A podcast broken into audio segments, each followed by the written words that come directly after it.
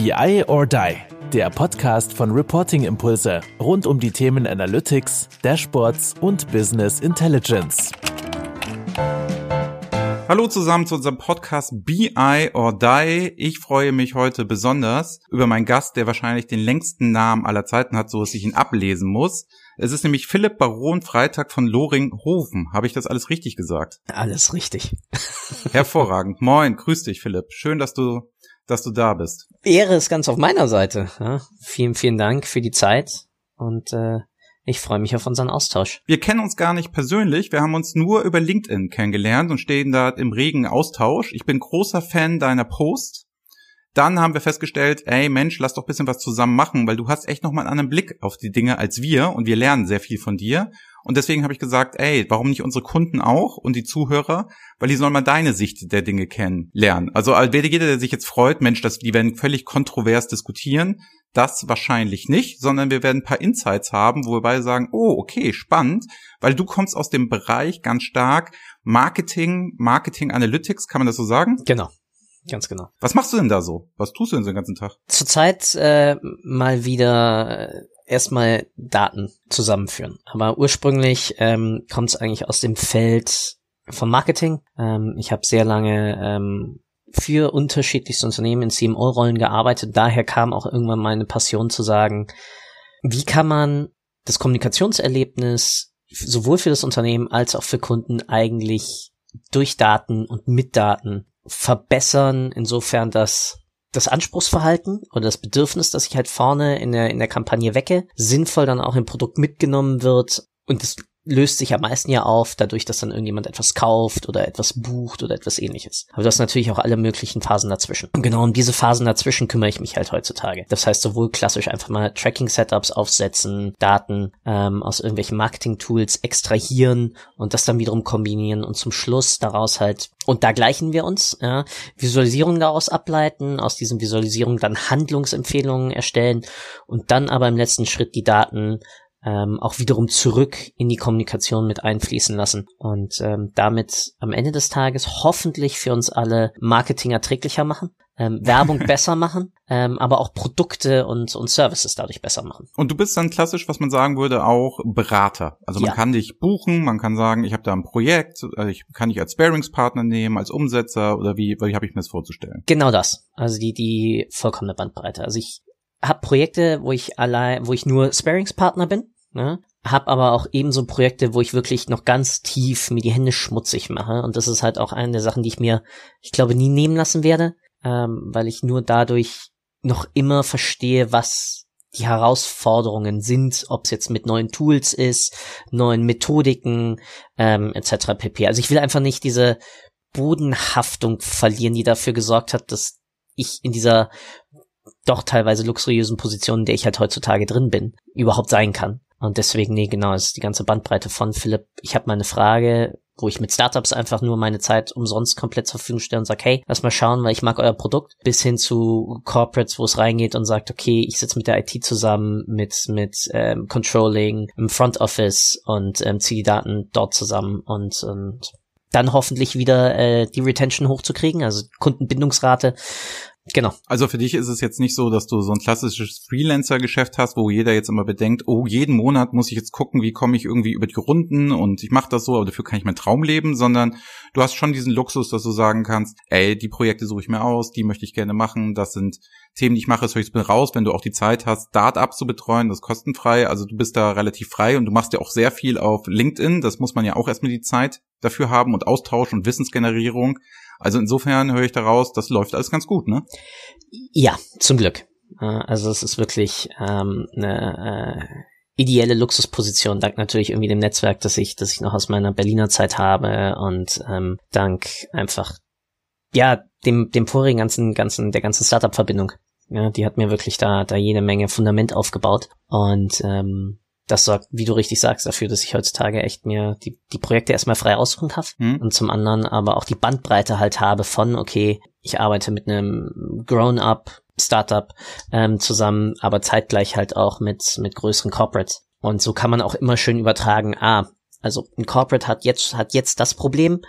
Vielleicht kann man das dann schon bei einem Grown-up sozusagen früher mhm. schon lösen, ansatzweise damit auch. Also auch dieser Wissensaustausch, den ich darüber betreiben kann, sorgt auch immer sehr schön dafür, dass ich, dass mir selbst nicht langweilig wird. Weil das ist, gebe ich ganz offen zu, einem meiner, meiner immer allergrößten Ängste, ja, dass ich, dass ich, ja, also Sachen repetitiv machen kann ich 10, 20 Mal. Danach äh, wird's wird's schwierig, ja, dann werde ich schlecht in den Dingen, weil dann mache ich mache ich echt Fehler. Und aus der Situation heraus ist es ist es echt was Cooles, diese Bandbreite zu haben, einfach an unterschiedlichsten Projekten. Und jetzt genau dann auch unter anderem durch unseren Austausch einfach auf LinkedIn, ähm, wo ich auf einmal nochmal einen komplett anderen Einblick bekomme in, in ähm, Endeffekt Finance Controlling und den ganzen Kladderadatsch da drumherum. Genau. Genau, deswegen ist der Austausch heute ja auch so spannend. Starten wir auch gleich mal. Ich habe wie immer fünf Fragen für dich mitgebracht die du vorher nicht kennst. Ähm, um uns ein bisschen Rahmen zu geben, ist es wirklich so, ähm, wir kommen ja klassisch wirklich mal aus dem Controlling, Leiter IT, CFO, so unsere Kunden sind meistens nur Corporates. Wir machen ja wirklich nur ganz, ganz große, wenn man noch sagen will, einige nennen sich Mittelständler, sind aber in Wirklichkeit Konzerne und das machen wir ja ganz, ganz viel. Ähm, gar nicht, weil wir das strategisch uns überlegt haben, sondern weil unsere Nachfrage nach der Standardisierung, nach der schnellen Umsetzung, nach dem Self-Service, nach dem Dashboarding, nach Vorgehensmodell, ähm, Ablösung der herkömmlichen Beratung nach dem Motto, du musst ein Jahresprojekt buchen, ne? Und dann schreiben dir irgendwelche Juniorberater irgendwelche Stunden auf und sie machen die Probleme, du machst nachher selber. Das lösen wir ja ab. Dadurch sind wir ja so, sag ich mal, erfolgreich und haben diesen ähm, Transfer. Wir brauchen natürlich auch unsere fünf Leute. Eigentlich bräuchten wir mehr so, am Ende des Tages. Und das wollen wir doch gerade heute mal beleuchten nach dem Motto, was ist denn eigentlich im Marketing los? Weil ganz ehrlich zugegeben, wir haben ganz, ganz wenig Anfragen aus dem Marketing, denen Dashboard zur Verfügung zu stellen. Und woran das liegt, und da will ich meine erste Frage nämlich anschließen, ist, was macht ein gutes Marketing-Dashboard denn aus?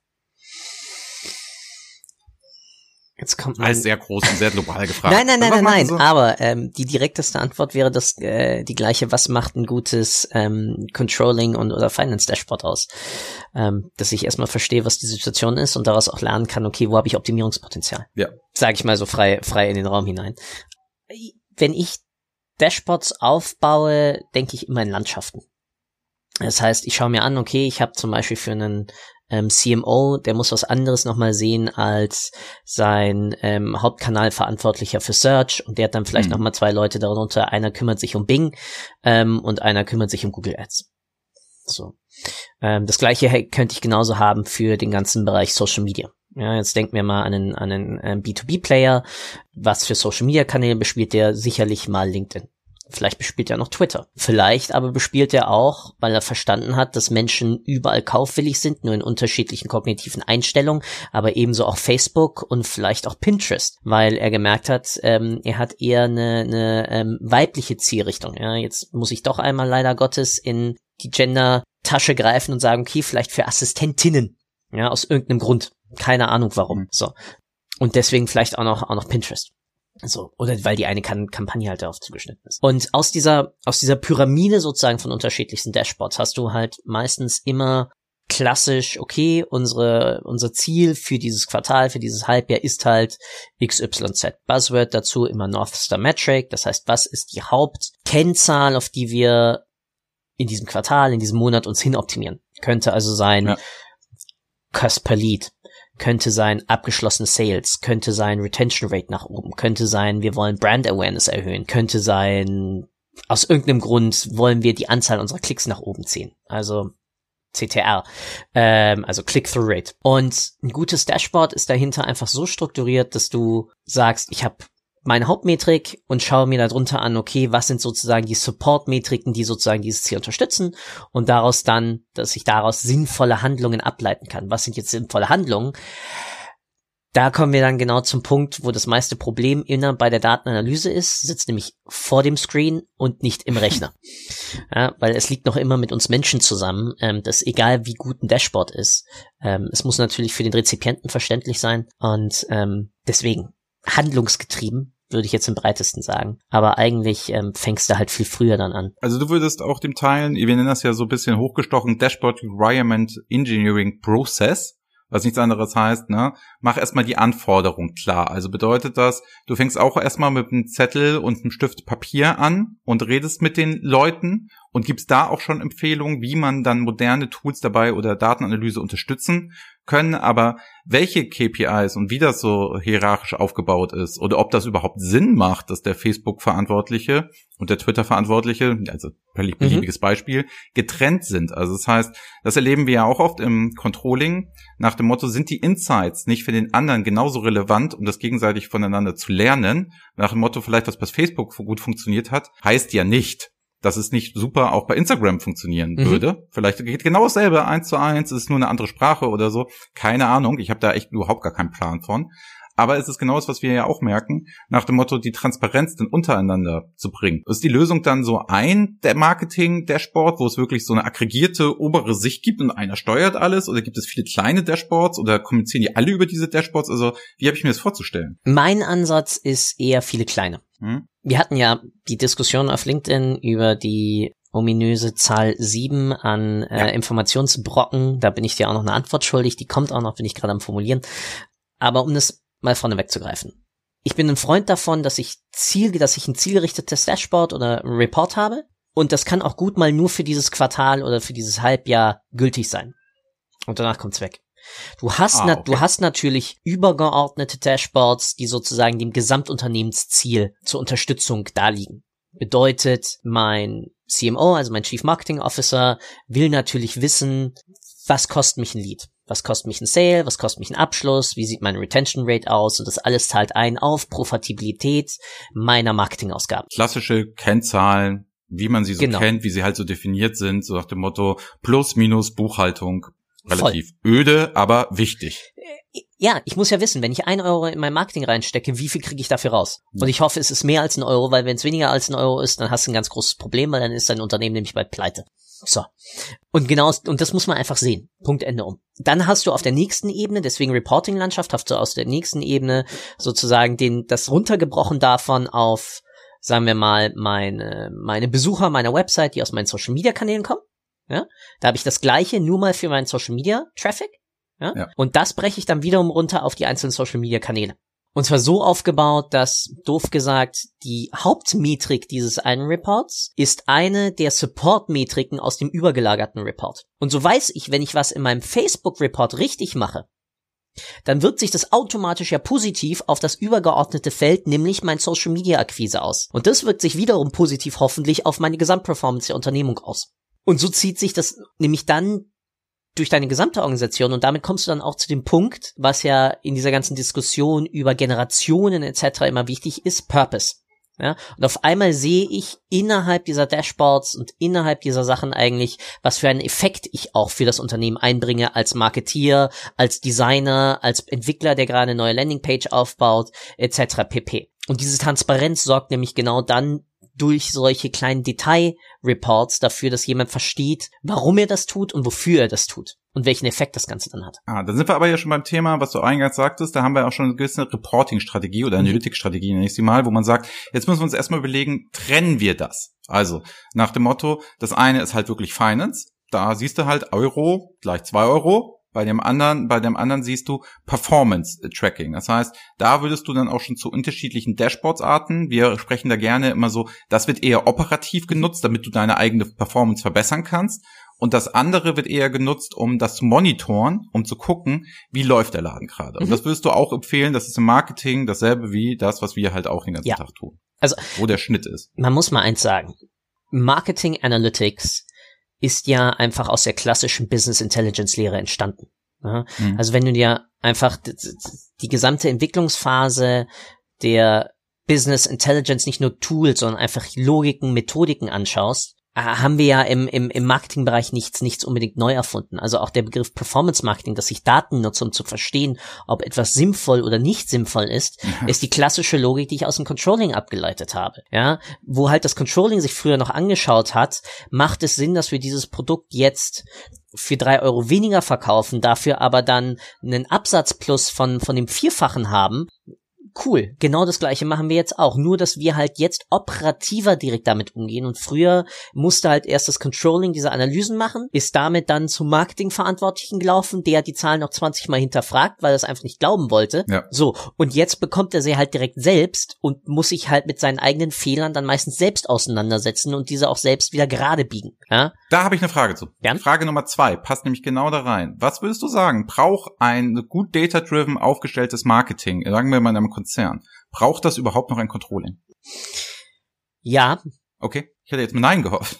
Nee, ich kann dir sagen, warum. Weil du nochmal jemanden brauchst, der alle unternehmensrelevanten Zahlen wirklich zusammenzieht. Weil das Marketing schaut immer aus einer Marketing-Sicht auf das Unternehmen. Jemand, der das Produkt entwickelt, sagen wir mal ein, HubSpot als ein SaaS-Anbieter, ähm, aus, aus dem Produktteam schaut aus der Produktbrille dann Mhm. auf die Zahlen. Jemand aus dem Sales guckt dann nur auf, das, aus die, auf der Sales-Brille. Ja, also vielleicht hast du entweder einen Chief Revenue Officer oder einen einen CMO, die sozusagen dann das Marketing und das Sales-Team untereinander haben. Der hat dann vielleicht beide Brillen auf, aber du brauchst jemanden, der nochmal die gesamte Organisation auf der Zahlenebene glatt sieht. Das heißt nicht, dass die auf einmal in irgendeiner Weise Analysten spielen müssen für das Marketingteam. Aber sie sollten eigentlich dann die Herausforderer sein, weil sie ja eine komplett andere Perspektive nochmal haben auf, die, auf das Unternehmen gegenüber dann einzelnen Marketingaktivitäten. Aber das ist doch jetzt spannend. Damit hättest du ja den Prozess umgedreht, ne? Vorher hast du hast, hatte man den Prozess, liebes Controlling, gib mir bitte mal die Zahlen, die ich dann nicht glauben wollte, bla bla bla und mach da was raus.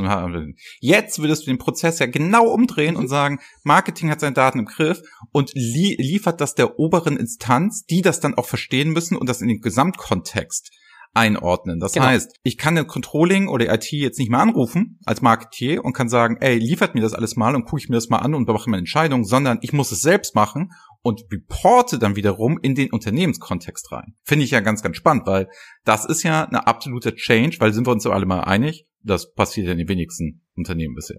Genau, also ich weiß von ein paar Versicherungskonzernen, die es so machen. Was da aber eigentlich hintersteckt, ist, dass du eine Enablement-Kultur über deine einzelnen Units innerhalb deines Unternehmens hast. Das heißt, du hast eine übergeordnete sozusagen Business Intelligence oder Data Warehousing Strategie und die wird für die einzelnen Bereiche etwas angepasst und ausschaffiert. Da sprechen wir dann über klassischen Data Mart Logiken. Ich habe ein zentrales Datensystem, nennen wir es Data Lake oder Data Warehouse oder Data Vault und dann werden dadurch kleinere Einheiten herausgefahren, sogenannte Data Marts, wo dann einmal alle Zahlen vom Marketing drin sind und dann vielleicht noch ein paar wichtige Zahlen fürs Marketing aus dem ERP oder aus direkt aus dem Controlling oder aus weiß ich nicht aus der Kreditabteilung oder von wo auch immer, ja? Und so bekommt jedes jede Unit innerhalb des Unternehmens die für sie wichtigen Zahlen angereichert um die Informationen und die Datenlage auch in den anderen Units. Und so erzeugst du halt zum einen ein ganz anderes Level an Transparenz und zeitgleich aber auch eine ganz andere Möglichkeit, über den klassischen Flurfunk halt in ganz andere Diskussionen reinzukommen, womit du dann dafür Mhm. sorgst, dass dein Unternehmen auf einmal eine ganz andere Möglichkeit hat, an Ideenfindung, an Innovation, an einfacher, offenerer Dis Diskursmentalität, die dafür sorgt, dass deine Mitarbeiter auf einmal ganz andere Lösungsansätze finden zu Problemen, die sie früher ganz alleine bei sich in der Unit gelöst haben, sehen sie auf einmal, ah, warte mal, die hatten das doch schon mal, die haben das doch schon mal irgendwie gelöst. Lass doch mal kurz ähm, Heinz Erhardt anrufen, was der denn da gemacht hat.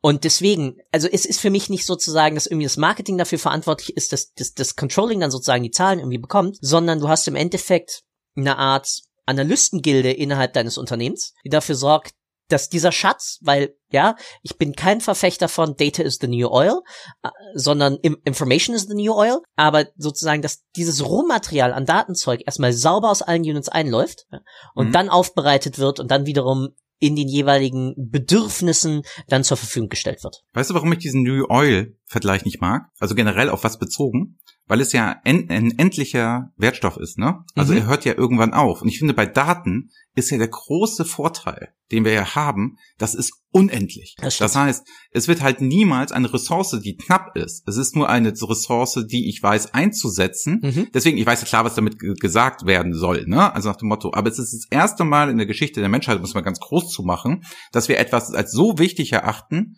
was einfach da ist wie die Luft. Das Ja. heißt, es ist ein freies Gut. Also es ist etwas, was ich zwar sammeln muss und machen muss etc., aber es ist halt niemals endlich. Diese Ressource wird halt niemals aufgebraucht. Und deswegen sehe ich das immer so, wenn man den Oil-Vergleich, der ja auch negativ besetzt ist, mit allen seinen, seinen Geschichten, die dazu kommen, jetzt mal abgesehen, klar sind Serverfarmen und so auch jetzt nicht cool, aber das kann man bestimmt irgendwie lösen. Aber was ich damit sagen möchte ist, ich glaube, es ist noch größer als Oil. Also es ist, wenn man es philosophisch betrachtet, so sagen, das wird ihm gar nicht gerecht, in welcher Revolution wir uns jetzt gerade gerade befinden. Ne? Es gibt ja, ich führe das jetzt kurz aus, also es beschäftigt mich, mich gerade privat. Also es ist nämlich jetzt so, dass ich ähm, festgestellt habe, viele Leute sagen ja da so, die Digitalisierung und die nächsten Schritte und Abbau Arbeitsplätze und so weiter und was da alles so kommt, ähm, vergleichen die gerne mit der industriellen Revolution. Die Leute hatten auch damals Angst vor den Maschinen. Die Leute haben auch gesagt, ja, meine Arbeit ist dann nichts mehr wert und so weiter und so fort. Der Das ist das Leben der Weber. Ja. Genau. Also das, das nicht gesehen haben. Das Einzige, glaube ich, was die Leute jetzt mittlerweile auch kapieren müssen, damals wurden körperliche Leistungen, wurden dort äh, ganz, ganz krass, ne, einfach mal in Frage gestellt, habe ich dann nicht mehr gebraucht. Das heißt, die Leute konnten sich mit anderen Dingen beschäftigen. Jetzt werden auch uns viele kognitive Leistungen werden uns ja mittlerweile auch schon abgenommen, auch schon allein durch das bessere Verständnis. Ich will jetzt gar nicht auf Machine Learning und so, nur über ein Dashboard, wo ich früher ja eine Kommunikation gebraucht habe.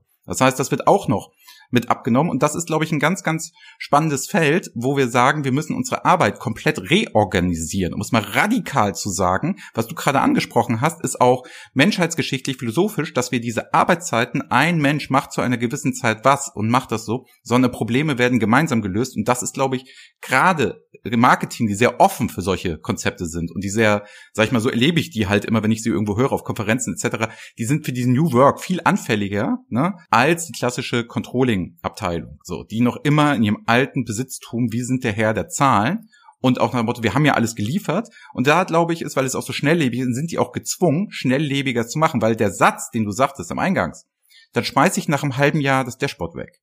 Wenn ich das meinen Kunden erzähle, ne, müsste ich zwei Jahre mit denen gearbeitet haben, bevor die überhaupt gedanklich in der Lage wären, zu sagen, wir haben doch einmal da rein investiert, das können wir doch jetzt nicht schon wieder machen, Andreas. Das war doch riesig anstrengend und jetzt haben wir es doch endlich mal. Ich dachte, ich bin jetzt fertig. Nee, jetzt geht's erst los, nämlich mit der Erneuerung und auch vielleicht wegschmeißen.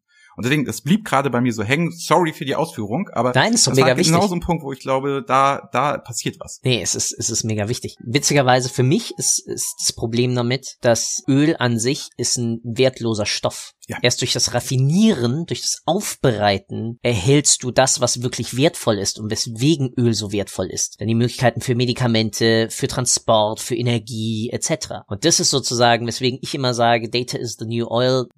Ja, jein. Aber das Wichtigste dahinter ist der, ist der Raffinierungsprozess. Und der entsteht halt noch immer genau, wie du es richtig sagst, in der visuellen Aufbereitung. Und dann im Endeffekt der Schritt von Bildschirm hin zu Hirn über Auge, ähm, raus aus Mund oder rein in Tastatur, nämlich dann wiederum daraus Informationen und Wissen für die gesamte Organisation zu erzeugen.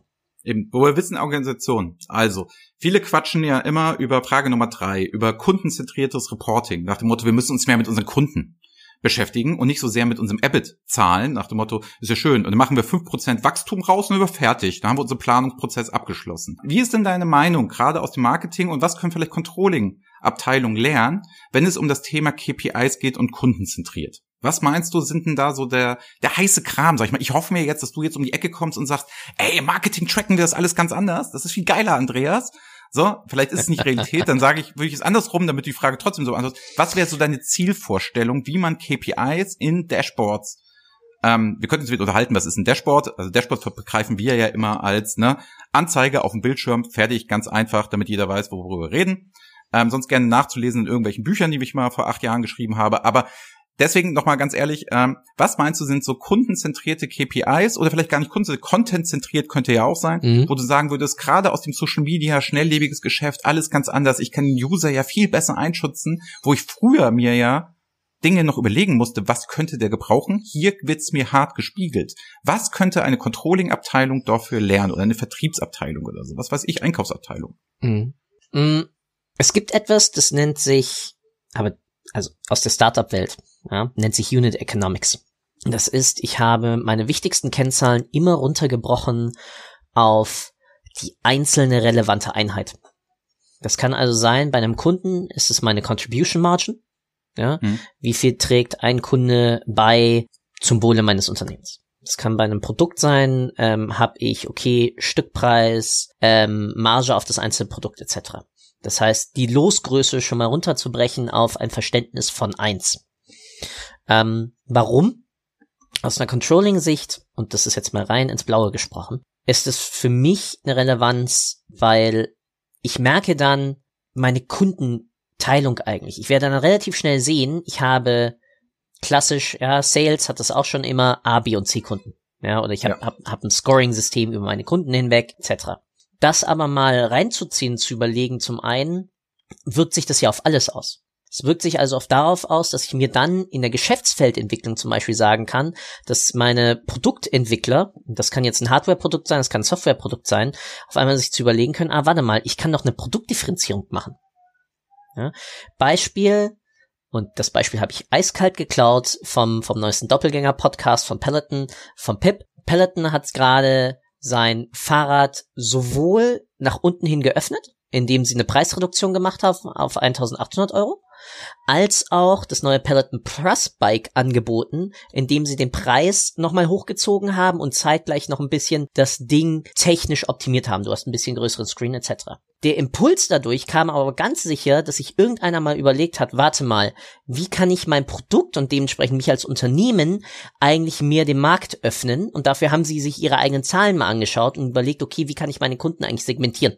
Und diese Kundensegmentierung, also dieses auf Losgrößen von eins runterzubrechen, mhm. kannst du übers gesamte Unternehmen machen. Und solltest du eigentlich übers gesamte Unternehmen machen. Das ist natürlich ein Impuls, der kommt aus dem Marketing, weil du da einfach viel mehr Kundenkontakt hast als im Sales. Ja, im Sales hast du die größeren Accounts, da hast du, ja, oder du kriegst so einen Impuls auch immer aus dem Customer Service oder heutzutage aus dem Customer Success.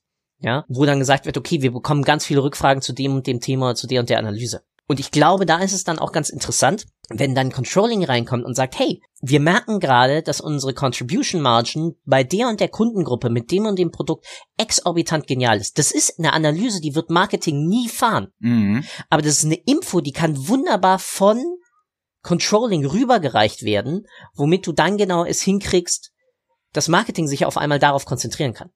Aber das passiert halt erst, sobald Controlling anfängt, sich seine Kundengruppen auseinanderzunehmen und zeitgleich halt auch die, die, die Produktsortimente, die passenden Produktsortimente dazu. Und ich glaube, genau das wäre sozusagen, was ich, was ich mitgeben würde. Controlling fange auch mal an, anhand von, von deinen Kundenservices, ja, dir deine Zahlen auseinanderzunehmen und da hast du zwei wunderbare Player im Team, nämlich dein Marketing-Team und dein Sales-Team, die, die, die, die dabei wunderbar helfen können, weil sie dadurch ja auch wiederum lernen. Ja, ich glaube halt auch, was immer ein bisschen so, ähm, ähm, was immer nicht betrachtet wird, oft im Controlling. Also sagen, wir wollen gar nicht überall über einen Kamm scheren, ne? Also nur oft, was mein Eindruck ist aus den letzten acht Jahren, ist, dass ich dieses kundenzentrierte, das Nutzungsverhalten meiner Produkte im Controlling überhaupt nicht auf dem Schirm habe. Ne? Ich habe halt ganz oft auf dem Schirm, was kommt für ein Euro nachher dabei raus, aber ich weiß gar nicht im Vergleich, wie nutzen die das? Also bedeutet, ich nehme mal ein Beispiel, ich habe ein Netflix-Abo, ne? Und da freue ich mich total über diesen einen Kunden, ne? Und sehe, ach, der zahlt immer. Wir brechen es mal auf einen Kunden runter, der zahlt immer. Jetzt hat er es aber vielleicht ein Jahr lang nie aufgerufen, der hat halt immer nur gezahlt. Das heißt, der, die Leute wissen teilweise ja gar nicht, ob das überhaupt genutzt wird, was wie der Impact dafür hätte. Bin ich noch nach einem Jahr überhaupt relevant? Vielleicht hat er das nur wegen der Schmerzgrenze des Preises einfach nicht gekündigt. Das heißt, Nutzungsverhalten abzubilden im Controlling oder auch im Marketing werden die Sachen wirklich genutzt und das als KPI sich gegenüberzustellen zu dem, was ich mache, ist halt ganz wichtig. Auch Abo-Geschäfte funktionieren genau so. Und das wissen die meisten Leute nicht. Die sagen, ey geil, wir haben neue Abos. Wenn mein Produkt aber nicht genutzt wird, nur Versicherungen finden das geil, wenn die Produkte nicht genutzt werden. Jeder andere möchte, dass sein Produkt genutzt wird. Also das ist auch der Grund nur bei The Way, warum ich ganz wenig Versicherung habe. Aber das sind halt alles Leute, die wollen ja, also Netflix will ja, dass man das guckt. Das ist ja deren Ziel und möchte weiter ausbauen, größer werden, besseren Kundenservice bieten etc. Die möchten ja nicht nur das Geld kassieren für eine Leistung, wo es einmal Glock-Angebot war. Und deswegen glaube ich, dieses Nutzungsverhalten, das ist ein ganz, ganz wichtige KPI, wo sich Controlling und Marketing viel zu wenig mit beschäftigen. Voll. Ich unterscheide da zwischen KPIs, Key Performance Indikatoren mhm. und Customer Performance Indikatoren. Ne? Das eine ist wirklich auf die jeweilige Performance-Schiene meines investierten Euros gelegt. Und das andere ist darauf ausgelegt, wie helfe ich dem Kunden dabei, dass er das Problem, wofür er mich ja sozusagen als Unternehmen engagiert hat. Das kann jetzt bei einem Netflix sein, ich möchte einfach Entertainment haben. Oder auf der anderen Seite kann es aber auch sein, und dann sind wir bei ähm, Clayton Christensen, Jobs to be done in der ganzen Logik, warum haben wir Bohrmaschinen? Ja, nicht, weil wir Bohrmaschinen geil finden, sondern weil wir eigentlich Sachen aufhängen wollen. Ja, mhm. Beispiel Bilder. Warum will ich Bilder aufhängen? Weil ich eine schönere Wohnung haben will. Auf einmal denkst du auch dann aus einer Controlling-Perspektive ganz anders, weil klassisches Controlling guckt sich ja auch einfach Marktsituationen und Marktentwicklungen an. Und auf einmal siehst du auch, warte mal, ähm, ich muss mir nicht nur irgendwie die anderen Bohrmaschinenhersteller anschauen, sondern ich muss mir verdammt nochmal auch gerade anschauen, was macht eigentlich Tesa? Oder was machen die Bilderrahmenhersteller, überlegen die sich vielleicht ganz andere Sachen? Oder was machen, ich sag jetzt mal blöd, was macht ein Beamer-Hersteller, ja, vielleicht sorgt er demnächst dafür oder Fernseherhersteller, die sorgen ja demnächst dafür, dass du einfach gar keine Bilder mehr live, sondern einfach nur noch die Screens hast und die sich wunderbar durchwechseln. Früher waren das halt diese komischen Nikon, sonst was Billigfotorahmen. Heutzutage ist die Bildqualität aber eine ganz andere. Und durch diese Unterscheidung zwischen Euro beziehungsweise Dollar getriebenen KPIs ja, und den CPIs Customer Performance Indikatoren bekommst du halt eine ganz andere Sichtweise, dann genau wie du es gerade umschreibst, auf wie gut helfe ich dem Kunden dabei, sein Problem zu lösen. Hm. Ob das jetzt immer hundertprozentig im, im Controlling ankommt, Weiß ich nicht, das weißt du eindeutig besser als ich. Ja, also ich sage einfach mal jetzt hart, wie ich immer spreche, polemisch, ne? Nö. Also sie sind froh, wenn sie ihre Zahlen auf Länder runtergebrochen, auf Einheiten runtergebrochen, auf Business Units gebrochen irgendwie haben. Was mit den Kunden los ist, wissen sie nicht. Und ich rede jetzt nicht nur, damit die Leute sich jetzt rausreden, das ist nämlich meine Frage Nummer vier an dich. Ja, aber die reden hier die ganze Zeit nur über B2C das lasse ich nicht gelten. Das gilt doch auch alles für B2B. Das heißt, wenn ich eine Bank bin und die Leute ziehen die Kredite oder ziehen die Kredite nicht, muss ich das hier genauso wissen, wer ist mein profitabler Kunde und dann auch genau wissen, wer zieht Kredite, wer zieht sie nicht. Und das, glaube ich, hat Corona auch wieder mit sich gebracht, dass mehr das Kundenverhalten dort auf einmal in Dashboards, die habe ich nämlich gebaut, viel stärker in den Fokus gerückt ist, was im klassischen Reporting und schon gar nicht auf PowerPoint im statischen, wo sie froh waren, dass sie einfach mit Excel zusammengeraffelt irgendwelche KPIs hatten, wo sie sagen können, das ist belastbar. Die wissen gar nicht kundenzentriert, gerade so eine Bank ist ganz oft so, was, wie verhält sich mein Kunde denn, wenn was folgendes passiert? Und jetzt ist Corona das, das absolute Megamaß und der Ausreißer. Aber das kann ich ja auch auf saisonale Dinge, auf andere Dinge, auf irgendwelche Schwankungen in der Branche uns auch runterziehen. Und da muss mir jetzt nicht unbedingt Social Media helfen, wo irgendjemand einen blöden Kommentar über mein Produkt geschrieben hat, sondern ich weiß ja mit meinen Experten zusammen, jetzt kommt der Mensch auch wieder, mit den Daten, ey, das Folgende könnte passiert sein. Deswegen, ich frage nochmal ganz klar an dich, was könnte man denn im B2B-Bereich stark mit solchen CPIs, finde ich einen geilen Begriff, sollten wir auch mehr hypen, auch wir beide so, weil da bin ich ganz heiß drauf, da diese CPIs mal festzuziehen, was sind das für klassische Sachen und mich interessiert da besonders der B2B-Bereich. Hast du da so paar Dinge, wo du sagst, ey, das sind geile CPIs im B2B-Bereich? Mm. Ist schon challenging hier in dem, in dem Podcast, wenn man das alles nicht abspricht. Nein, nein, nein, nein, nein, ist ja, ist ja, ist ja gut. Also das Wichtigste, und damit ziehe ich meinen Kopf ein bisschen aus der Schlinge, ist, das ist natürlich immer unterschiedlich. Ja, natürlich, it depends. Das ist das Wichtigste. ja. Aber in diesem Fall, it depends wirklich. Und zwar erstmal, Banken haben ja schon unterschiedliche Zielsetzungen innerhalb, mhm. bei was sie ihre Kunden unterstützen möchten. Ja? Nehmen wir also mal eine Immobilienbank. Ja, ja. Klassisches Baugewerbe, klassisch Investor einfach für, für die größeren ähm, Bauunternehmer. So. Dann ist ja erstmal die Frage, okay, ist ein B2B-Geschäft, aber ist das Geschäft dieser Bank wirklich B2B?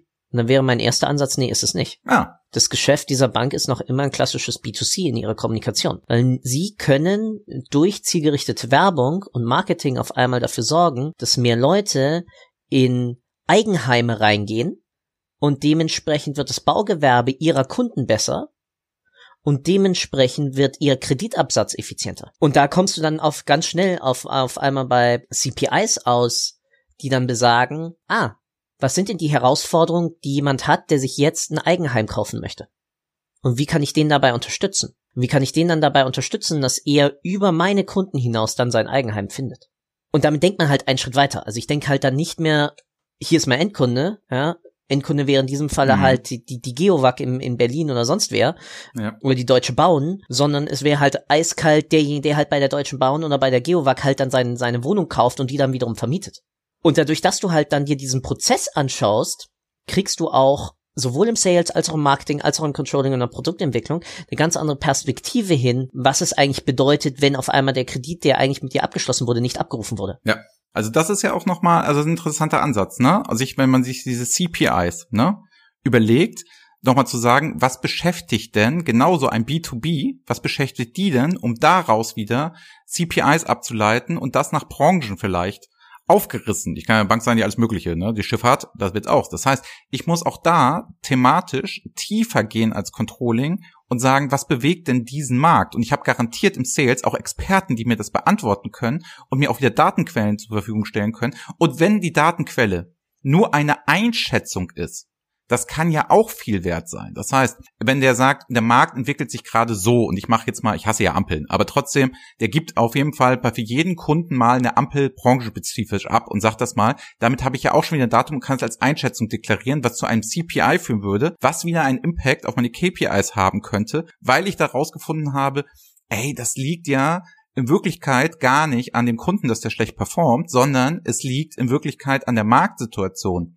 die in irgendeiner kommt. Und das kannst du natürlich jetzt, Banken war echt, echt Herausforderung und challenging. Ich habe es mit Absicht genommen, weil das ist natürlich jetzt so die Königsdisziplin. Man kann es auch viel einfacher haben im B2B-Bereich, wenn ich jetzt zum Beispiel Bremsen für die Deutsche Bahn herstelle, dann muss ich halt wissen, wie es der Deutschen Bahn geht. Das heißt, ich bin immer an diesen Endkunden und dann muss ich wissen, ach, die Leute fahren nicht wegen Corona. Da bin ich auch wieder. Es kaufen mir am Ende des Tages immer Menschen, wenn wir jetzt nicht über Aktienhandel und bla bla bla reden. Das ist das Gleiche. Nee, klar. Ist, äh, nee, genauso. Das ist, ja, die behalten sich auch alle gesellschaftlich in irgendeiner Form. Also insofern kriegst du es immer runtergebrochen auf dieses CPI. Und ich glaube, was wir, glaube ich, den Leuten hier mitgeben können, ist, macht euch mal Gedanken auf Lernblatt Papier, abseits der KPIs, können wir mal so eine CPI-Geschichte machen und können wir nicht mal eher überlegen, was ist denn eigentlich der Endkunde und wie können wir den weiter klassifizieren, um dann bessere Dashboards zu bauen, die noch mehr Insight zu geben, weil es ist echt öde und langweilig, eure alten PowerPoints in ein interaktives Dashboard zu führen. Und meine eigene Frage war ja, wie sieht ein gutes Dashboard aus? Ich sage immer, dass das genutzt wird. Und genutzt wird es nur, wenn es doppelt so viel Wert hat wie das vorher. Und wenn es nur besser aussieht und interaktiver ist, dann können wir uns eine Xbox kaufen am Ende des Tages. Das ist auch geiler und macht auch mehr Spaß. Aber um Entscheidungen zu treffen, Maßnahmen zu halten, um mehr zu kommunizieren, wäre dieser CPI-Ansatz, den ich nirgendswo höre, auch nirgendswo sehe, den kenne ich nur von dir, der das thematisiert. Natürlich gibt es Quellen und Amerikaner und so weiter und so fort. Aber das sehe ich auch nicht bei den großen Companies, Unternehmensberatung. Also ich sehe nicht, dass McKinsey momentan mit rumläuft, Howard und Partner und so. Das ist wirklich noch kein Thema, obwohl es uns doch Spotify, Airbnb etc. ja vorführen, dass die das ja nach außen hin so machen, Netflix etc. Du hast da ja so Beispiele mal gebracht die zeigen das gerade. Magst du die nochmal ausführen, was das so für Beispiele sind, was mich so hart getriggert hat? Ah, jetzt muss ich nachschauen, was ich da mal wieder von mir gegeben habe und geschrieben habe. Also. Das Schöne ist, ich weiß es sonst auch noch. Okay, ja, aber ich mach's gerade auf, weißt du? das ist auch das Schöne an der an der Social Media Welt, was weiß oder schätzt wird. Ach, die sind völlig wild geworden und diskutieren auf Social Media. Ey, du kannst so viele Gedanken, die du mit anderen teilst, aber auch für dich einmal manifestieren und die sind dann da und wieder aufrufbar. Das heißt, Leute, die im Beratungsgeschäft sind, shared mehr, macht mehr, tauscht euch mehr aus. Ich kann es nur sagen, du manifestierst es. Und jetzt das nächste Mal, ich habe einen Kundentermin, rede mit denen über CPI, sag, hör dir mal unseren Podcast an, gefällt dir das? Wir denken in diese Richtung gerade, sind auch, ne, du bist schon viel mehr Experte als ich, aber ich will mich da gerade reinbewegen in dieses Gedankenfeld und kann sagen, hör dir den Podcast an oder ich höre mir selber nochmal an und sag, ey, was mache ich denn damit jetzt raus? Was ist denn der Case und so? Deswegen klarer Aufruf und klasse die Zeit überbrückt, bevor du es gefunden hast, ne? Wunderbar.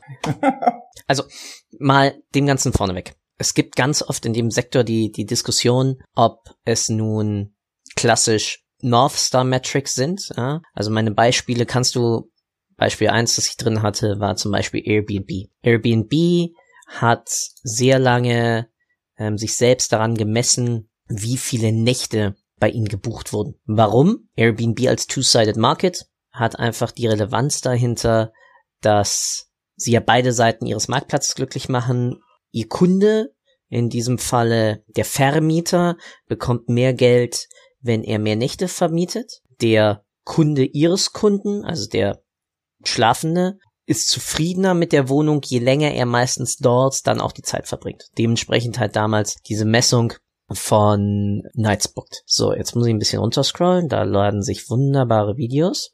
Und in der, in der ganzen Diskussion hat sich dann halt auch witzigerweise ergeben, dass du Customer Performance Indikatoren ähm, halt auch so auslegen kannst, dass du dir erstmal überlegst, okay, welches Problem lösen wir? Und dann, wie gesagt, ist es, war es halt für Spotify einfach gehörte, Anzahl Minuten gehörter Musik. Warum? Ich muss mir keine CDs mehr kaufen als Konsument. Das heißt, ich habe weniger Ausgaben für Musik, ich kann aber immer aktuelle Musik hören. Ich bin dementsprechend relaxer. Nicht ohne Grund geht jetzt Spotify in den Podcast-Markt rein. Zum einen natürlich, weil da einfach mehr Werbebudget drin steckt, gar keine Frage. Deswegen haben sie sich auch einen der größeren Podcast-Vermarkter besorgt. Bei WhatsApp war es, wie viele Freunde eigentlich habe ich auf meinem Netzwerk. Auch da wiederum natürlich WhatsApp in seiner, in seiner Effektivität wächst aus dem Netzwerkgedanken halt, umso mehr Knotenpunkte ich drin habe. Aber zeitgleich auch, wie viele meiner Freunde sind eigentlich auf WhatsApp. Und das heißt, wie haben sie es gemessen? Sie haben sich angeschaut, wie viele Kontakte hat ein durchschnittlicher WhatsApp-Nutzer? Ne, aktive Kontakte und wie viele Nachrichten tauscht er durchschnittlich aus mit ihnen. Warum? Weil sie natürlich gesagt haben, hey, umso mehr Nachrichten über uns verschickt werden, umso weniger werden SMS genutzt. Zeitgleich aber auch umso zufriedener sind die Leute und dementsprechend kommen umso mehr Nutzer wiederum in mein Netzwerk rein. Weil ja dann alle sagen, hey, ich nutze jetzt aber. Gleicher Aspekt, gerade auch mal aus dem Arm geschüttelt, ganz fancy bei ähm, einem B2B-Anbieter nehmen wir zum Beispiel wieder das Bankenbeispiel. Mhm. Ja, ein CPI für eine Bank könnte sein Dauer Antragstellung Kredit. Ja. Umso schneller, umso besser. Ja. Ja. Genau einer der Punkte, weswegen Smava sich da so drauf konzentriert hat, genau in die andere Richtung, ja. Umso schneller bei mir es geht, dass Leute aktiv über mich als Smava Geld verleihen, ja, umso zufriedener sind sie, weil ich löse mit ihnen ja eine Herausforderung. Ich habe brares Geld rumliegen, ja, ich habe Cash rumliegen. Ich will aber, dass Cash für sich arbeitet. Dementsprechend, Smava, mach mir das Leben leicht. Sorg dafür, dass ich einfach über dich mein Geld anlegen kann. Ja? Ähm, und so kann man halt immer sehr gut das Problem, das ich versuche zu lösen, ja, gut immer mit den Handlungsweisen halt meines meiner Zielgruppe halt verbinden und darüber findest du dann immer sehr schöne ähm, CPIs. Genau, und ich glaube, das Schöne ist jetzt bei uns beiden hier, wir wollen gar nicht den Aufruf starten nach dem Motto, mach das, weil da sagen ganz viele Leute, das machen wir ja schon. Uns geht's ja eher um die Verzahnung von KPIs und CPIs, dass die mehr zusammenspielen und nicht dieses getrennte, ja, ich muss sie getrennt überheben, andere Leute haben, kommunizieren etc., aber diesen Impact, den die Daten aufeinander haben, wo ich dann neue Entscheidungen von treffen kann, gerade im Top-Management, darum geht es uns. Nicht, dass man diese beiden Disziplinen nach dem Motto, ja, Smava, Airbnb etc., ja, das wissen wir alle, das ist alles wichtig und es wird auch vereinzelt wahrscheinlich mal gemacht, leider nicht so viel, wie wir uns das wünschen, aber dann noch die Verzahnung hinzukriegen, Nämlich dieses, was bedeutet es denn, wenn meine Leute mehr hören, verdiene ich dann wirklich mehr Geld? So, ähm, das war ja schon mal eine einfache Frage bei Spotify. Habe ich davon eigentlich was? Oder dieser Produktnutze Branding, was macht das eigentlich mit mir? Nach dem Motto, ja, wir überrennen den ganzen Markt, jeder nutzt nur Spotify.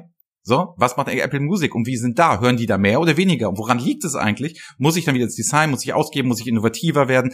Egal was, das sind einfache Beispiele, jetzt einfach mal runtergebrochen. Das kann aber auch ein Retailer eins zu eins auch so machen und der hat ja auch die Daten in der Kasse alle und die können ja auch gucken, wer ist das und so. Das heißt, es ist meistens nur eine Ausrede, wo ich, was ich immer wieder beobachte, ja, die fancy Internetfirmen.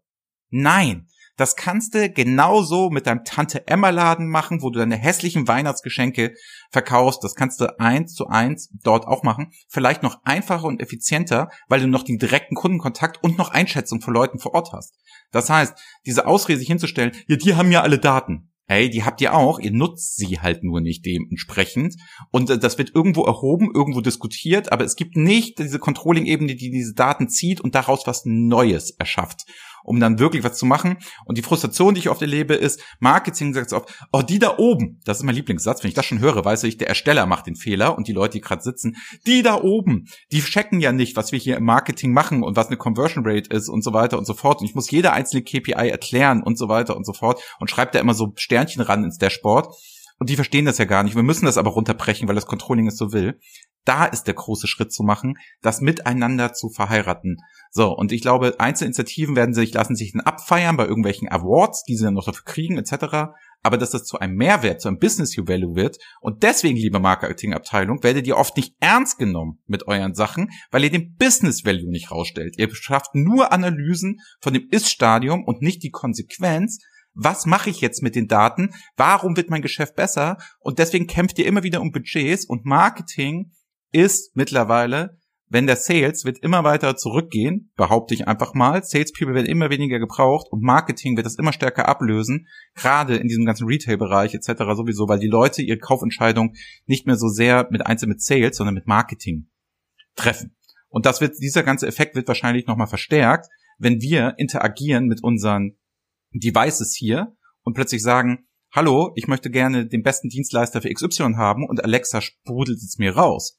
Und wenn ich dann kein Branding habe, das heißt, ich möchte den besten Visualisierungsdienstleister ähm, weltweit haben für Dashboards, dann sucht Amazon aus und bestimmt das noch. Vielleicht sogar noch ein eigenes Produkt am Ende des Tages. Wenn ich das Ding aber frage, ich möchte gerne Reporting-Impulse haben, weil es die besten sind, wird dem Marketing ein viel, viel weitere Geschichte noch zuteil, weil da muss ich, da muss ich halt im Vorher Brand haben, aufgebaut, über verschiedene Sachen, Investitionssicherheit, damit die Leute das sagen. Weil sonst wird der ganze Markt irgendwann nur Salespeople, du klopfst nicht mehr an die Tür, heutzutage sowieso nicht, und verkaufst Leuten irgendetwas. Und das, glaube ich, ist der entscheidende Punkt für dieser Revolution, auch nochmal den Daten etc., wo wir stehen. Das Marketing wird ein wesentlicher Treiber in unseren allen Geschäften werden, und dann nehme ich Beratung, so wie wir sie machen, nicht von aus, es wird immer weniger, ich werde angerufen, machst du mein Problem, sondern ich frage jemanden und der wird es machen und im Zweifel sogar die Maschine, der Algorithmus dahinter und da gewinnt der, der am meisten dazu zu sagen hat und am besten gefunden wird. Und ich glaube, das zu tracken, das zu analysieren im Marketing und das mit dem Controlling zu verzahnen, kann Controlling extrem viel lernen und sie müssen sich öffnen und nicht sagen, das ist die Marketingabteilung mit ihren, mit ihren komischen Sachen da, die sie da so machen und sowieso. Ist das überhaupt was wert? Bringt das überhaupt was? Machen, was machen die eigentlich den ganzen Tag? Und gerade im B2B-Bereich, wo ja. die, die, die Märkte viel kleiner sind und meine Produkte nicht so innovativ sind, ist es umso wichtiger, wenn man Spezialwissen hat, nehmen wir wieder die Bank und ich bin in der Schifffahrt, dann muss ich tief den Markt der Schifffahrt kennen, um dementsprechend meine Angebote an die einzelnen Kunden ausrollen zu können, die dann wieder zu irgendetwas führen. Und das wird übers Marketing gehen und nicht, ich habe den besten Verkäufer. Bin ich ja. fest von überzeugt. Ja. Also ich, Vielleicht sollte ich, bin, ich im Marketing anfangen. naja, machst du ja schon für euch. Ähm, also ich bin fester Verfechter davon, dass du eine viel größere Verzahnung haben wirst zwischen Marketing und, und Sales. Ja, also es hat sich ja damals rausentwickelt, Marketing ist aus, Sales Endeavors ähm, rausgelaufen. Ich glaube, es wird jetzt immer mehr dazu kommen, dass es eine engere Verzahnung gibt, dementsprechend auch die Datengrundlage dahin. Weil, muss man auch mal ganz ehrlich sagen, mir bringt es halt nichts, wenn ich 10.000 Leads drin habe, die aber alle unqualifiziert sind, weil es ist jetzt gerade mal nicht ganz youth safe, aber ich kann die halt auch ohne Ende Traffic einfach von Pornhub oder sonst wo auf die Seite bringen. Und die klicken auch ganz gerne ja. vielleicht und laden sich irgendwas runter, aber die, die, der aktive Value dahinter, weil die Leute einfach dann nicht dein, dein Problem, das Problem, das du löst, sozusagen top of mind hatten, ähm, das, das, das bringt dir halt nichts. Und deswegen, glaube ich, wird es eine Verzahnung geben. Ein guter Mediator dazwischen kann irgendjemand sein, ja, das können Daten sein, das kann eine veränderte ähm, Marktlogik sein, das kann Konkurrenzdruck sein, etc. Ähm, aber dass allein die beiden schon mal mehr miteinander sprechen und wenn du es dann auch hinkriegst, dass sozusagen Controlling als Herausforderung immer mit reinkommt und sagt, hey, aus der Perspektive, wir können, hm, sorgt natürlich dafür, dass du dann ähm, eine andere Daten und eine andere Kommunikationskultur brauchst. Aber ja, ich bin gut voll bei dir. Pass auf, Frage Nummer 5 genau auch wieder dran anschließend, als hätte ich mir vorher was überlegt.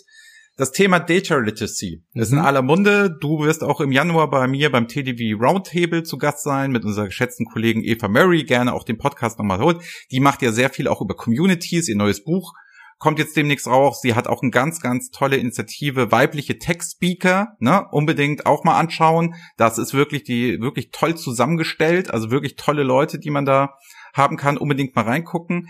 Ähm, und die wird ja Gast sein. Und das Thema Data Literacy. Würdest du sagen, dass Marketeers mehr Data Literacy bisher drauf haben, ich sag's mal ganz salopp, als klassische andere Leute im Unternehmen. Ich will jetzt gar nicht das Controlling-Bashing machen und ich will auch gar nicht, dass Marketing besser ist, sondern ich möchte darauf hinaus, meinst du, die Data Literacy und die Offenheit ist besser im Marketing als in anderen Unternehmensbereichen? Besser, weiß ich nicht. Aber okay. auf alle Fälle anders. Warum? Weil Anfang, das muss ich nachrechnen, aber auf alle Fälle, eines der allerersten Bücher, die sich damit auseinandergesetzt haben, wie ich Kundenverhalten, Marktbewegungen etc. wissenschaftlich betrachten kann, kam aus dem Marketingbereich. Mhm. Ich habe es gerade nicht nicht im Kopf, aber schicke ich dir noch für die für die Show Notes. Und damals ging es schon wirklich darum, wie kann ich Zahlen, Daten und Fakten dazu einsetzen, um mit Experimenten besser zu lernen, worauf meine Kunden reagieren, wie ein besseres Produkt aussieht, etc. pp. Zweite Sache ist, natürlich haben wir als, als Marketeers einen einfacheren Zugang zu mehr Zahlen und zu mehr Daten. Mhm. Halt allein durch die Digitalkanäle, die wir bedienen. Und da rede ich jetzt nicht davon, dass jemand sich in Google Analytics draufknallt, sondern allein, ich krieg's halt schon mit, wenn ich einfach nur einen Post mache, sagen wir mal auf LinkedIn, kriege ich ja schon theoretisch drei Zahlen. Ich krieg, wie viele Engagement hatte ich, also wie viele Likes oder Unterstützung hatte ich, wie viele Kommentare und wie oft wurde das Ding gezeigt. Das sind schon mal drei Zahlen. Das sind jetzt in sich erstmal Vanity Metrics, also Metriken, die in sich erstmal keinen Mehrwert haben. Außer, dass ich da vielleicht was Interessantes gepostet habe, aber dieser interessante Post muss ja jetzt gar nicht unbedingt eine Business-Relevanz für mich haben. Ja? Aber schon allein dadurch, wenn ich dann anfange, darüber zu prüfen, ah, worauf reagieren denn die Leute, komme ich schon in eine ganz andere Einstellung, ein ganz anderes Mindset zu, ich kann durch Zahlen lernen. Und ich glaube darüber, dadurch, dass diese Zahlen einfacher zugänglich sind, weil ich sie sehe sie ja auch 24-7 in meinem Facebook-Kanal. Also ich rede jetzt mal rein von von von digital ja, äh, Marketing gerade. Äh, offline können wir auch wunderbar. Nee, Nee, nee, nee, ich bin auch ein starker Verfechter von, von Out of Home und, und von ganz anderen Sachen. Da kommt ja, okay, aber also ich Sachen. war jetzt eher bei Print. Nach der, auch Print ist eine Motto. geile Sache. Also überleg dir mal, wenn Ach, ich dir heutzutage einen geschriebenen Brief schicken würde. Interessiert mich null, schmeiß ja, ich wie oft weg. Kriegst du, nee, wie oft kriegst du einen handgeschriebenen Brief? Äh, das, das Argument, ne? Da würde ich denken, was für ein Trottel, warum schreibt ihr mich eine E-Mail? Hm. Das, das ist ja schon veraltet, bis es bei mir ankommt. Ja, also da bin ich, also da bin ich diese alte Romantik, ne? Also da bin ich ja vielleicht aber auch ein Sonderfall, muss ich ganz ehrlich sagen. Ich sage ja auch mal bitte keine Weihnachtsgeschenke mehr und bitte keine handgeschriebene Karten und so. Bin ich vielleicht ein Sonderfall, aber da denke ich mir immer so, ach Leute, nee, bitte nicht. Also meine ganze Welt ist mittlerweile digital, ne? Da habe ich überhaupt keinen, gar keinen Bock mehr zu, dass irgendwas Handgeschriebenes kommt oder dass ich eine Zeitschrift in die Hand nehme. Am besten noch beim Arzt, wo andere Leute, die krank sind, auch noch diese Zeitschrift in die Hand nehmen. Meine Albtraumvorstellung. So. das bedeutet, also alles, was für mich nicht digital ist, ne, ist komplett geht weg. Ich schmeiß alles sofort weg sofort. Aber ich verstehe natürlich das Argument und es geht anderen Leuten so. Also es gibt auch, es gibt auch Leute, die sind noch ganz traurig, dass wir unser Buch, ne, ja. nicht mehr digital, äh, nicht mehr zuschicken als wirkliches Buch, ne, wo ich mir sage, ja, kannst doch hier das E-Book jetzt einfach runterladen. Müssen wir beide auch noch machen, wollte ich dir noch geben. Da, das ist aber auch so, vielleicht bin ich da auch schon zu weit in diesem Business drin, dass ich den Wert nicht mehr kenne. Ich glaube, der Markt ist groß. Genauso viel wie lineares Fernsehen wurde auch schon tot gesagt. Der Markt ist noch riesig. Es ist nur eine andere Schicht. Ich gucke kein lineares Fernsehen mehr. Das heißt, man darf nicht von sich selber ausgehen. Ich weiß ja, was du meinst. Ich Netflix nur diesen baut in Frankreich lineare Kanäle jetzt auf. Ja, eben. Ja, also ja. auch da wieder, Menschen wollen halt da dann Schalt werden und, und in dem, und du darfst eins nicht vergessen, das machen sie aus dem ganz einfachen Grund, ja, Reduction of Choice. Und damit ja, halten genau. sie die Leute länger, damit ist ihre Retention so. Aber nochmal ganz zurück. Ja. Sind Marketeers besser im Umgang mit Daten? Nee, Marketeers sind auch Menschen. Ja, und ganz viele von denen, die da arbeiten, mögen kein Mathe, sondern sie mochten Kommunikation oder sie mochten irgendwie Design oder bunte Bildchen oder mhm. ähm, sind, sind, sind Wortjongleure. Ja? ja, also ganz, ganz viele im Marketing haben massives Problem damit, wenn du sie fragst und sagst, ja, hey, welche Auswirkungen hat das denn auf unsere Businessseite? Ja, da kommt Gestammel und da kommt nix. Also nein, Marketeers sind nicht besser im Umgang mit Zahlen, ganz sicher nicht. Aber sie könnten es sein, weil sie einen einfacheren Zugang dazu haben. Also sind wir ja wieder bei der Verzahnung. Ne? Da sollte ja. ja die Kernkompetenz des Controllings, die Zahlenaffinität, Datenaffinität, Informationsaffinität, das richtig zu schrauben, Datenqualität hochzuhalten, IT vor allen Dingen auch da, dann viel stärker dort. Also das ist wieder bei dem Teamwork nach dem Motto, oh, das ist ja jetzt doch ganz interessant, wenn ich dieses Dashboard hätte. Oh, das macht ja sogar Spaß. Na? Ne? Und was ich ja auch nicht leiden kann bei dem Thema Data Literacy, ist für mich eine ganz einfache Geschichte. Das wird so hochgehangen. Ne? Ich werde das auch beim Roundtable nochmal als einführende Worte machen, als wäre das die größte Hürde aller Zeiten. Ein Grundschulausbildung, schön Gruß an dem, an, an Patrick Pehler in dem Moment, ähm, der sagt, eine Grundschulausbildung für alle Fachbereiche würde doch schon komplett ausreichen, um Data Literacy auf eine nächste Stufe zu heben. Wir machen da große Konzepte und machen große Sachen und da gibt's irgendwelche Personalberatungen, die da ganz groß, ja, kann man alles tun, ist für einige Leute auch bestimmt spannend, aber jedenfalls ein Grundschulwissen an Daten, wie du es auch gerade jetzt äh, polemisch formuliert hast, dieses, die machen gerne bunte Bildchen, die kommen über die Kommunikation etc.